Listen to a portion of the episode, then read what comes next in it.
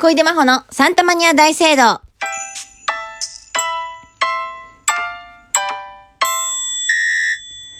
こんにちは、小出真帆です。では本日もマッチングアプリのお話をしていきたいと思います。あの、本当にモテる女性っていうのは、いいねをたくさんもらえたり、マッチをたくさんする女性ではないんですね。本当にモテる女性っていうのは、プロポーズされる女性です。はい。え、今のはですね、あの、私がマッチングアプリにものすごくハマってて、そのハマってた結果、なんかたくさん出会うようになったんだよね。婚活アドバイザーっていう方たちに。なんか婚活アドバイザーとか恋愛アドバイザーみたいな方たち。その方たちに言われた一言ですね。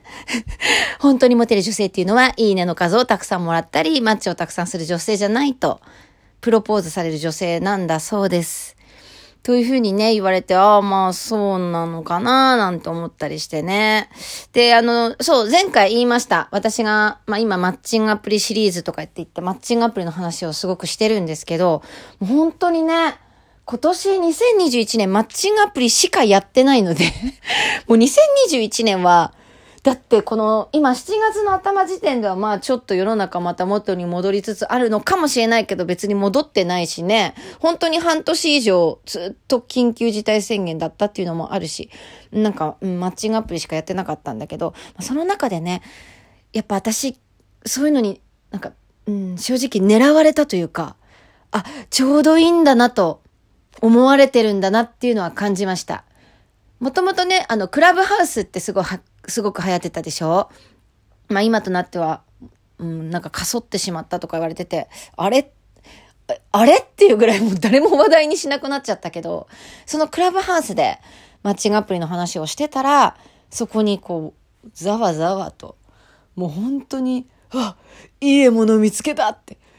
あ、こういうの、こういうの欲しかったんだよねっていう くらいね、4、5人婚活アドバイザーみたいなね、方たちが、いらっしゃいまして、まあ自分よりちょっと年が上の方、40代前半、まあ結構恋愛の酸いも、酸いも甘いも経験してきたようなバツイチだったりですとか、今子育て中とかね、そういう方たちと、なんか、ものすごく出会ったんだよね。やっぱり私39歳で婚活中で女性芸人で、なんかこんなにアプリハマっちゃってる痛い人みたいなのって、あの、彼女たちからしたらものすごいいい獲物？なんか、使える？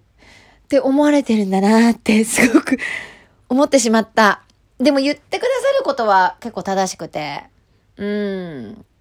例えば、じゃあやりますね。えーえっとね、この方は、ちょっとバレちゃうので名前出せないんですけど、えーとね、この方は100人くらいあって、後半、旦那様に出会ったみたいな、今の旦那様に出会ったみたいな話をし始めた方の、なんか、言い回しです。はい、行きまーす。あ私はですね、あの、本当マッチングアプリ、もう今流行るもっと前、お見合いペアーズが出てきた頃からやってるものですので、あの、2015年くらいからやってるんですね。で、一気に100人くらいに出会いまして、その中で後半、旦那様に出会いました。で、その旦那様っていうのはね、今までバーって会ってきた中でも、初めて会った時から、あ、家族だって思ったんです。違ったんですね、彼だけ。で、えー彼と、あのーあ、もうすぐ結婚しようということになって、あの、マッチングアプリやってよかったなって。だから、真帆さんもたくさん男性に出会ってください。やっぱね、30人にまず出会うと、うん、あの、分かってくるので、人、どんな人が好きなのかっていう。で、私ね、今、その、旦那様に、えーと、70何人目で出会ったんですけども、えー今、夫婦という形を卒業しまして、シングルマザーとして活動しております。はい。長。というか、あの、離婚してたっていうね。びっくりしちゃった。あ、最後、夫婦という形を卒業しましてって言うと思わなかったから、あ、離婚されたんですねっていうのが、ちょっとその、なんか婚活アドバイザーの方ね、あ、そういう方もいるんだっていう、うん、新しいなと思ったんですけど、そう、だからそういう方にね、例えばその30人と会った方がいいって言われたことは守ったんですよ、私。本当に実際その方が言ってることはちょっとやってみようかなと思って、で、実際1月から4月にかけて30人は会いましたよ。で、あのー、真帆さんどんな人がタイプって思いましたか？なるほどね。仕事を熱く頑張ってる方。うーん、じゃあそれが真帆さんの好きなタイプ男性です。っていう感じの、うん、結果がわかるらしいね。まあそうなんだなとは思いました。まあ、でも、うーん、なんで30人なんだろうっていう冷静に 考えると、え、なんか、5、6人でわかるんじゃないかななんて、ちょっと思ったりもしたんだよね。なんか30人って聞いた時に、なるほどみたいな、目から鱗だったの。だけど、本当に冷静に考えたら、なんで30なのっていうところ気になっちゃったかな。はい。あともう一人いますね。こういう方もいました。真帆さん、今まで付き合った方が、まあダメ男だった。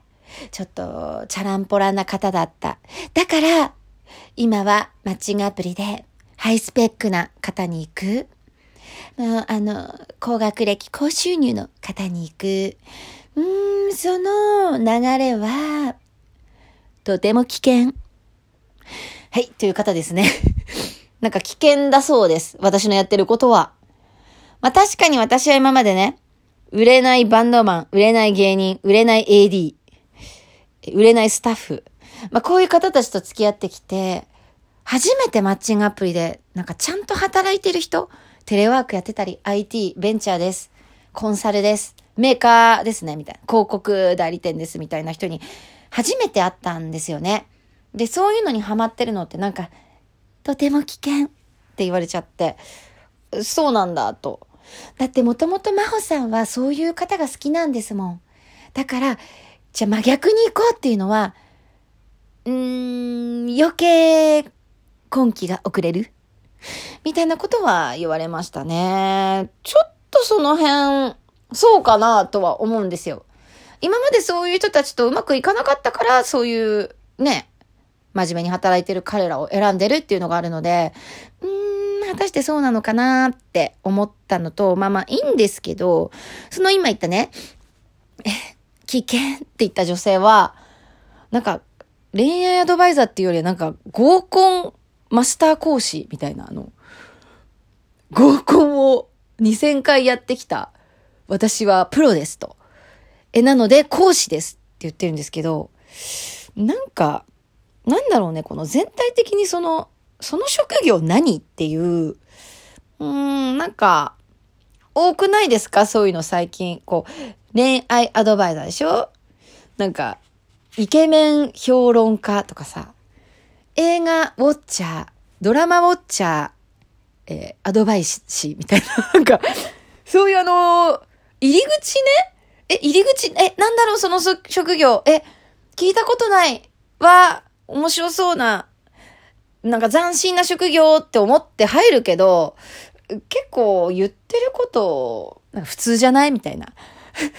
誰でも言えませんっていうふうに、やっぱ思っちゃうんですよね。私の性格だと。うん。あとなんかそうやってね、危険とかね、私のやってることが、なんか結婚から遠ざかってるみたいなこと言われると、ものすごく私、天の弱なので、なんか、うん、やっぱりアプリで結婚したいなってすごく思いました。うん。これはもう宣言します。まあ、今まで出会っていただいた婚活アドバイザーの方たち、言ってくださったことでも正しいこととかあったの。この活動は自分自身とね、向き合う活動でもあるんだよと。婚活って。まずは自分。自分に解いていきましょうっていうのは、すごく納得した。でも、まあそれもね、誰でも言えるというか、その、なんか自己啓発本とかに書いてあるかな、みたいな風に、ウィキペディア、ウィキペディア、みたいなね、うん、感じだなって思ったりして。